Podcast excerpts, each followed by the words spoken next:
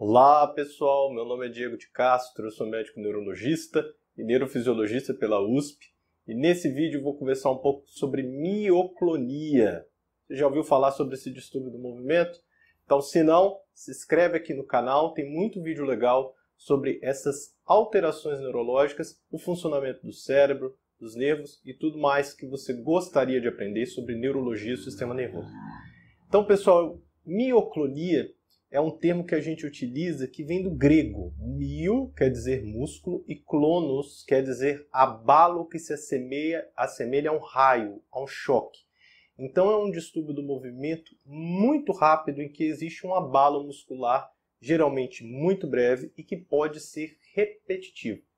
Então a mioclonia ela pode ser um evento fisiológico, ou seja, um evento normal, e ela pode ser às vezes indicativo de alguma condição neurológica. Então, primeiro, se você apresenta abalos musculares que são ocasionais ou que às vezes aparecem no início do sono, às vezes no despertar também, mas mais no, no início do adormecimento, e quando você está pegando aquele soninho, você apresenta um abalo, isso é a mioclonia fisiológica ou a mioclonia do sono.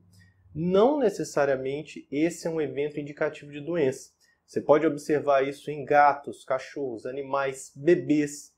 Então não precisa você ficar preocupado. Quanto mais cansado você estiver, mais mioclonia você vai ter. Agora, se a mioclonia está presente numa quantidade muito demasiada, ou se ela está aparecendo também enquanto você está acordado, ou quando você está acordando numa quantidade muito exagerada e muito frequente, aí sim sempre vale a pena você buscar a ajuda de um neurologista para fazer uma avaliação. Por quê? Porque durante o sono, pessoal, quando a gente está começando a dormir, existe a liberação de uma substância, um neurotransmissor denominado GABA, ácido gama-amino butírico.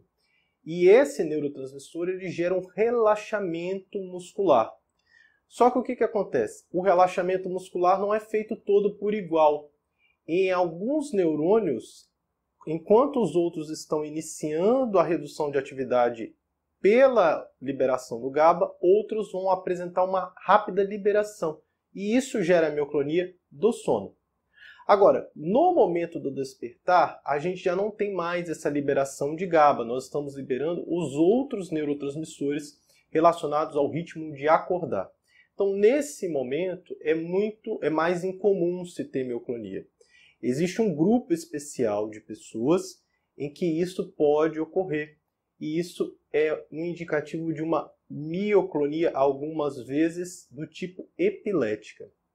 Então é muito importante que você esteja atento se você está tendo mioclonia demais. Às vezes, mulheres, principalmente na idade fértil, é, apresentam esse evento e, nesse caso, sim, vale a pena uma investigação.